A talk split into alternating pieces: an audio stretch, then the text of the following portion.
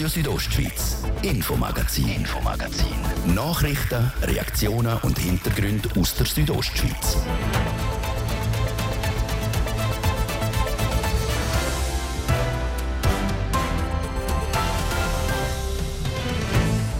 Immer wieder einmal hört man von Gemeinden, die niemand finden für ein Gemeindepräsidium oder für den Vorstand.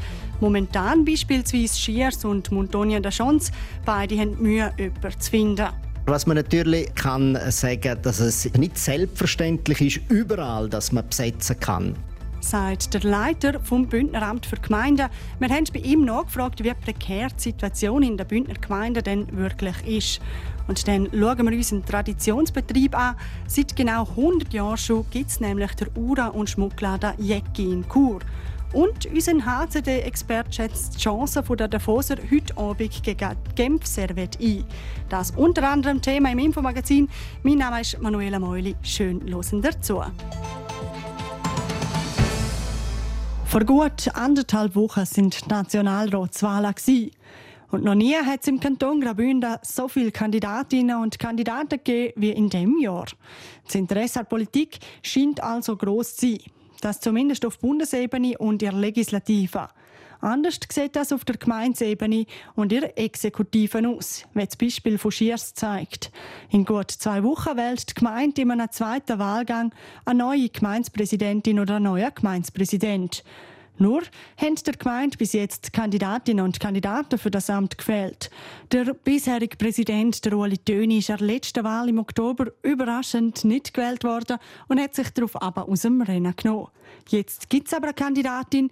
Die FDP-Grossrätin Anna-Margret Holzinger stellt sich zur Wahl. Es sind auch viele Leute auf mich zugekommen von der Gemeinde. Und nach vielen Überlegungen und Gesprächen mit meinem Mann und der Familie bin ich dann zum Schluss gekommen, dass ich die Herausforderung gerne annehme. Ich habe als Grossrätin relativ äh, ein grosses Netzwerk, habe auch einige politische Erfahrungen sammeln und ich habe gefunden, dass ich das der Gemeinde Schiers jetzt zur Verfügung stellen möchte. Plant hat die 64-jährige Anna-Margret Holzinger das aber nicht. Sie springt jetzt nur im Brescia, weil die Gemeinde sonst ohne Präsidium dastehen würde. Wir haben das auch nie gesucht, so ein Mandat, weil ich bin eigentlich recht ausgelastet mit allem anderen, was ich noch mache. Ich mache sehr viel auch ehrenamtliche Tätigkeiten, wo ich in mitarbeite, wo Verein im sozialen und Gesundheitsbereich und äh, wäre eigentlich ausgelastet recht genug mit unserem Familienbetrieb auch noch. Die gelernte Pflegefachfrau ist aktuell im Familienbetrieb im Bereich Haustechnik tätig. Weiter ist sie Vizepräsidentin der Fluri Stiftung mit Sitz in Schiers und wie schon angetönt, vertritt sie seit 2010 den Kreis Schiers im Grossen Rat für die FDP. Wird Anna-Margret Holzinger gewählt, dann müsste sie eventuell auch etwas anderes zurückstellen. Der Vorteil ist, dass ich in unserem Familienbetrieb arbeite und wir das Büro eigentlich sehr nach der Gemeindeverwaltung haben und ich nicht fixe Arbeitszeiten habe, weil ich im Familienbetrieb arbeite, kann ich mir die weiträumig selber einteilen und so wäre es eine Möglichkeit, um das zu machen. Nicht nur über die Vereinbarkeit vom Präsidium mit ihrem Beruf hat sich die einzige Kandidatin Gedanken gemacht, sondern auch über die Zukunft von Schiers. Sie will nicht nur die laufenden Projekte weiterführen. Und dann geht es darum, die Gemeinde auch weiterzuentwickeln. Die Gemeinde Schiers hat auch ganz Haufen Chancen, um äh, gut in Zukunft zu gehen. Und da möchte ich gerne einen Beitrag leisten. Äh, wir haben verschiedene Sachen, die unterwegs sind. Das eine ist äh, der Bahnhof, wo wir die den Brand hatten und jetzt müssen wir schauen, dass wir eine Lösung finden. Eine grosse Herausforderung ist sicher äh, auch der Bereich Schule, Schulraum und dann natürlich die Ortsplanung. Bis jetzt ist Anna Margret Holzinger die einzige Kandidatin für das Schierzer Gemeindepräsidium. Sie wissen aber auch von weiteren Personen, die sich Gedanken darüber machen. Und das ist wichtig, damit die Bevölkerung auch eine Auswahl hat. Die Wahl vom Gemeindepräsidium von Schiers die findet dann am 17. November an der Gemeindeversammlung statt. Schiers ist aber nicht die einzige Gemeinde, die Probleme hat, alle Posten zu besetzen. Auch die Gemeinde Montonia da Schons findet niemand für das Präsidium und für den Vorstand. Weil es keine Kandidaturen für die Posten gibt, hat die Gemeinde letzten Freitag die Wahl verschieben. Ob so etwas häufiger der Fall ist, der Laurin Michael hat beim Kanton nachgefragt. Dass in der Gemeindebehörde die Leute fehlen, ist kein neues Phänomen. Wenn man die letzten 10 bis 15 Jahre anschaut, hat es in verschiedenen Bündner Gemeinden häufiger umbesetzte Posten gegeben. Die Situation hat sich in den letzten Jahren aber entspannt. Solche Fälle wie in Schiers und Montagne der Chance sind also nur Ausnahmen, wie der Leiter vom Amt für Gemeinden Thomas Kolleger sagt. Im Moment bekunden nur wenige Gemeinden Mühe, ihre Ämter zu besetzen. Aber was man natürlich kann sagen, dass es nicht selbstverständlich ist, überall, dass man besetzen kann. So gibt es zum Beispiel Unterschied zwischen dem Präsidium und der sonstigen Vorstandsposten. Laut Thomas Kolleger hat es in den letzten Jahren sogar öfters Kampfwahlen für ein Präsidium gegeben. Sonst bei den Behördenmitgliedern, also Vorstandsmitgliedern oder GPK beispielsweise, dann weniger. Also dort äh, sucht man teilweise händeringend nach genügend Kandidaten, Kandidatinnen. Das hängt von verschiedenen Gründen ab. Zum einen sage ich die Gesellschaft, die sich verändert hat, weil früher sei es selbstverständlich gewesen, dass man sich einer Gemeinde zur Verfügung gestellt hätte. Ein weiterer Grund ist auch die Mobilität. Früher sei man viel stärker in die eigene Gemeinde verwurzelt gewesen. Heute ist immer mehr der Fall, dass Leute am einen Ort arbeiten, als woanders wohnen und gerade nochmal an einem anderen Ort einkaufen gehen, wie der Thomas Kolleger sagt. Aber es gibt auch noch weitere Gründe. Dann aber auch vielleicht so zu wissen, bei den Jungen, bei denen, die nachkommen, also es ist nicht jedem ganz klar, was er so gemeint wirklich macht und wie das läuft und was so die Spielregeln sind das Ansehen, das natürlich auch ein bisschen gelitten hat. Also, es ist zum Teil, ja, man setzt sich grosser Kritik aus. Man lebt im Ort, wird täglich auf etwas angesprochen. Es sind belastende Geschäfte. Der Kanton schaut darauf, dass die Gemeinden sich selber organisieren und eigene Entscheidungen treffen. Darum greifen sie nur dann ein, wenn es anders wirklich nicht mehr geht, so der Leiter vom Amt für Gemeinden. Das kann sein, wenn die Gemeinde keine neuen Kandidatinnen und Kandidaten findet oder jemand von der Gemeindebehörde für eine längere Zeit abwesend ist, zum Beispiel wegen einer Krankheit. Der Kanton tut dann die Gemeinde aufsichtsrechtlich unterstützen. Das auf ganz unterschiedliche Art und Weise. Das könnte sein ein Regierungskommissär beispielsweise, eben, der für eine Zeit die Geschäfte führt oder der Vorstand führt oder dann beispielsweise eben sucht Wahlen, eben Kandidaten sucht oder so. Das kommt einfach darauf an, was es dann braucht. Früher hat der Kanton auch noch andere Maßnahmen kennt, der sogenannte Amtszwang.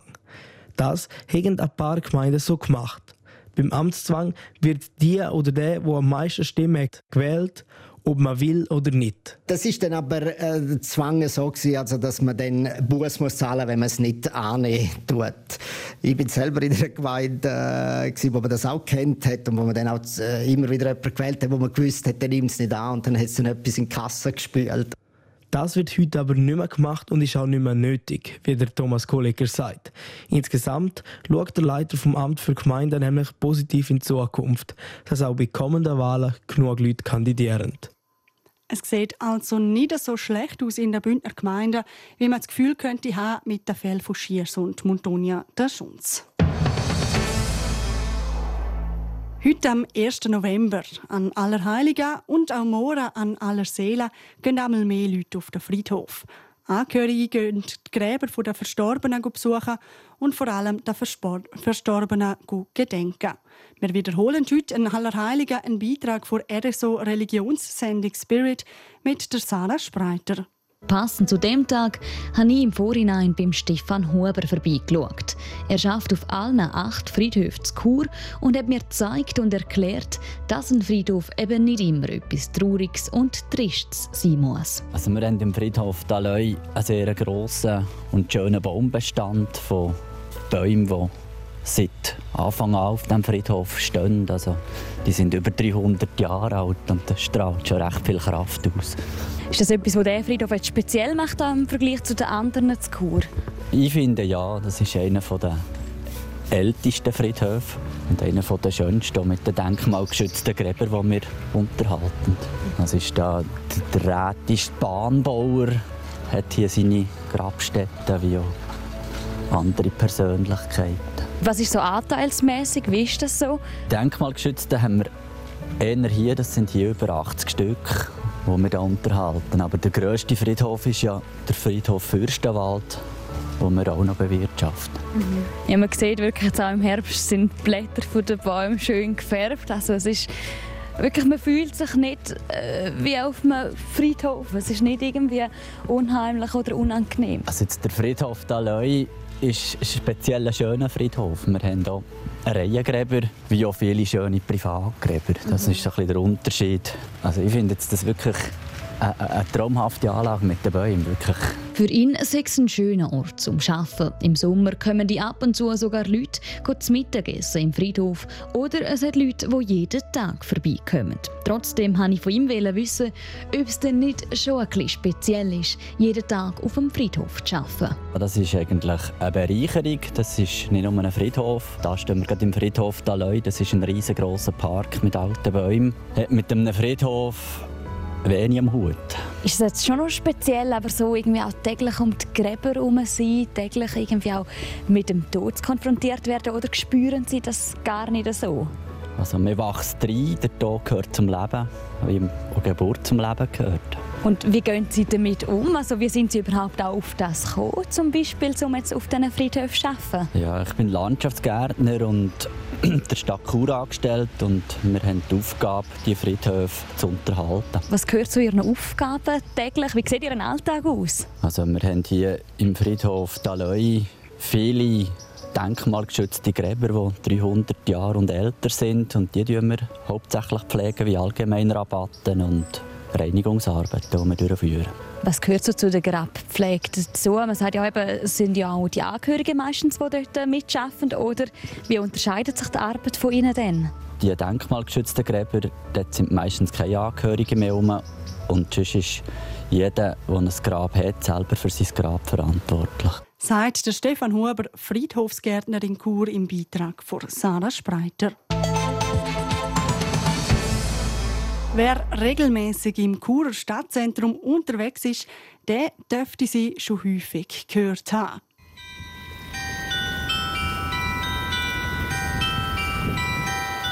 Die Glöckli beim Postplatz, wo viermal am Tag eine Melodie spielen. Gehören tun die Glöckli am Churer Ura- und Schmuckgeschäft Jecki. Und das wird heute am 1. November das 100-jährige Jubiläum. Die Carina Melcher schaut zurück ins Jahr 1923, wo das erste Jäcki-Geschäft in der Bündner Hauptstadt geöffnet hat. Eine kleine und mit verschiedenen Mustern umrahmte Anzeige in der Zeitung vom 20. Oktober 1923 hat es angekündigt. Der Uhrenmacher und Bijoutier Hans Jäcki hat geschrieben, ich teile einem geehrten Publikum von Stadt und Land höflich mit, dass ich das von Herrn F. Hanner betriebene Uhren- und Optikgeschäft auf 1. November käuflich übernommen habe. Es wird mein eifriges Bestreben sein, die Kundschaft durch fachgemäße Arbeit aufs Beste zu bedienen. 100 Jahre und vier Generationen später ist das Geschäft immer noch in Familienhand. Heute geführt vom Urenkel von Hans Jäcki, am Nikolaus Jäcki. Er erzählt, wie seinem Urgroßvater die Idee für den Laden in der Churer Hauptstadt Kosek. Er war ja gelernter Optiker und Uhrenfachmann. Und er ist von Kanton Solothurn immer auf eine Rose im Ferien und hat da beim Haldenhütli mal auf Kur geschaut und dann hat er sich entschieden, um das Geschäft zu eröffnen. Und das hat er dann auch gemacht. Zmitzt im Kuchen von Kur. Und vor 100 Jahren war zmitzt im Kuchen nicht etwa die Bahnhofstrasse oder der Postplatz, sondern die obere Gasse in der Churer Altstadt. Gerade neben dem Café Schaler in der Obergasse oder Restaurant Ganzplatz bei dem kleinen Durchgang. Dort war das Zentrum in der Obergasse oder an diversen anderen Plätzen in der Altstadt. Und da, wo wir jetzt sind, war nur Land. Vor 100 Jahren war aber nicht nur die Haupteinkaufsstrasse woanders. Die Kunden haben auch andere Sachen gebraucht. So ist zum Beispiel eine Uhr nicht nur einfach ein Accessoire. Funktionsmäßig hat man Uhren getragen, zum Beispiel Taschenuhren beim Zugschaffner oder beim Schmuck sind sicher Perlen sehr angesagt und Diamanten, wo man gerne gegen gezeigt hat. Heute ist eher ein bisschen diskreter alles geworden, einfach nicht zu viel. So wie die Vorlieben der Leute sich geändert haben, hat sich auch der Laden gewandelt. 1949 hat Hans Jäcki sein Geschäft an der Postplatz abgezügelt. Und das, obwohl damals immer noch die Obergast Haupteinkaufsstrasse war. Auszahlt hat sich's gleich. Weil heute, 74 Jahre später, ist das Geschäft immer noch am Postplatz. Der Nikolaus Jäcki hat den Familienbetrieb vor zwei Jahren übernommen. Das Erzgeschäft weiterführen sei bis vor ein paar Jahren aber noch gar nicht so klar gewesen.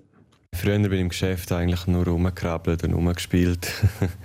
Aber äh, ich habe es erst vor zwölf Jahren, wo der letzte Umbau bevorgestanden ist. Dort hat mich das Interesse ein bisschen gepackt. Dort bin ich mit meiner Ausbildung fertig im Tourismus und habe eigentlich nie ins Geschäft kommen bis zu dem Zeitpunkt. Aufs Mal sei es dann aber gekommen, das Gefühl. Und dann sei er dann auch voll dahinter. Ob das Geschäft auch wenn noch in die fünfte Generation übergeht, das sehe ich immer dann, sagt Nicola Siecki. Das Optikergeschäft Jäcki, wo gerade neben dem Ura- und Schmuckjäcki am Postplatz ist, das gehört auch zum Familienbetrieb. Wo der Hans Jäcki sein Geschäft in die zweite Generation gegeben hat, hat er es aufteilt und beide Söhne haben je einen Laden gekriegt.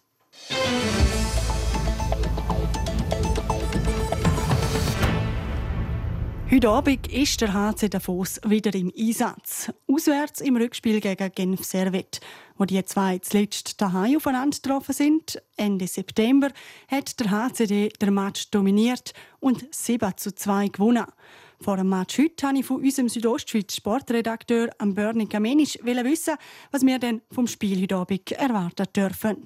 Wir erwarten nicht, dass der HCD wieder so klar gewinnt. Zum einen ist das Spiel, das du angesprochen hast, ist noch sehr früh in der Saison gewesen, wo Servet ganz schlecht in die Saison gekommen ist. Und dann ist Servet mittlerweile tatsächlich mit Abstand das beste Heimteam dieser Liga. Also die haben neun Heimspiele und nur eins davon verloren. Und das erst noch nach Verlängerung. Darum wird es heute schwer für Davos in Genf. Du sprichst es an, man darf nicht so viel erwarten. Es läuft auch allgemein nicht so ganz rund beim HCD, wenn man die letzten Spiele anschaut. Verloren, gewonnen, verloren, gewonnen. Warum finden die Davoser ihre Form nicht? Ja, das stimmt. Konstant ist die ganze Saison noch nicht so da. Und das hat vor allem damit zu tun, dass der, sich der HCD einfach sehr schwer tut, in der Offensive zum einen zum, zu genügend guten Chancen kommen und dann entsprechend halt auch einfach zu wenig Goal schießt. Was braucht es also im Match gegen Genf, damit der Foser auch hier gewinnen könnte? Äh, Durchsetzungsvermögen in der Offensive auf jeden Fall. Und dann wird es wichtig sein, wenn sie Powerplays überkommen, dass sie in Überzahl spielen können, dass sie aus diesen Überzahlsituationen Goal schiessen. Und denkst du, die Foser könnten das umsetzen? Ja, sie können das schon umsetzen. Die haben eigentlich bewiesen, schon in dieser Saison, die noch eigentlich jung ist, dass sie jeden können schlagen können. Ja schon zum Beispiel bei der ZSC Lions gewonnen. Aber es braucht schon Leistungssteigerung im Vergleich zu den letzten Match, äh, wenn sie in Genf wollen, nur schon Punkte und erst recht, wenn sie drei Punkte holen wollen. Jetzt schauen wir nicht nur auf den Match heute Abend. Der HCD spielt nämlich ja auch noch gerade Mora in der Westschweiz, Mora gegen Lausanne. Darum bleiben die Foser auch in der Westschweiz und übernachten auswärts. Das ist ja nicht so ganz üblich. Warum macht das der Verein? Das ist jetzt gerade gut gegangen, weil man hat können Spiel so abtauschen, dass man sie jetzt tatsächlich hat können gerade zwei Tage hintereinander legen. Und für den HCD macht es natürlich schon Sinn, die weite Reise in die Westschweiz, wo sie normalerweise haben. Also ich weiß gar nicht, wie viele 100 Kilometer das jeweils sind an Genfersee. Aber wenn man da einmal so eine Reise kann einsparen und zwei Matches von denen hintereinander machen kann, zwischendurch äh, nicht eine lange Fahrt noch hat zum Hotel und dann entsprechend auch gut kann regenerieren kann, ist das eine gute Sache für die Spieler auf jeden Fall. Also denkst du, dass der Foser nicht im eigenen Bett schlafen und das wirkt sich positiv aus? Hat auch nichts damit zu tun, dass sie nicht im eigenen Bett schlafen, aber einfach, dass sie nicht wieder mühen, vier Stunden oder wie lange auch immer von, von Genf heimreisen und sagen wir jetzt, sie hätten am Freitag oder am Samstag den Mittwoch haben müssen. Jetzt können sie sich einfach einmal so eine Fahrt sparen. Das ist also der Ausblick auf das Spiel morgen gegen Lausanne. Heute Abend geht es aber zuerst noch für den HCD am Viertel vor 8 dann gegen Genf Servet. Bernie, willst du einen Tipp abgeben? Ich tue eigentlich ungern tippen, aber äh, es ist wirklich schwer in Genf zu gewinnen diese Saison und ich glaube, dass er das Spiel heute Abend gewinnt.